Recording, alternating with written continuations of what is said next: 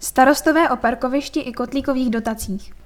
Ve čtvrtek 11. listopadu se v trhových dušníkách uskutečnilo 12. setkání starostů Centra společných služeb v rámci dobrovolného svazku obcí ORP Příbram. Starostové vyhodnotili 6 let fungování svazku jako přínosné, a to nejen v oblasti administrativní a právní podpory nebo řešení otázky odpadového hospodářství.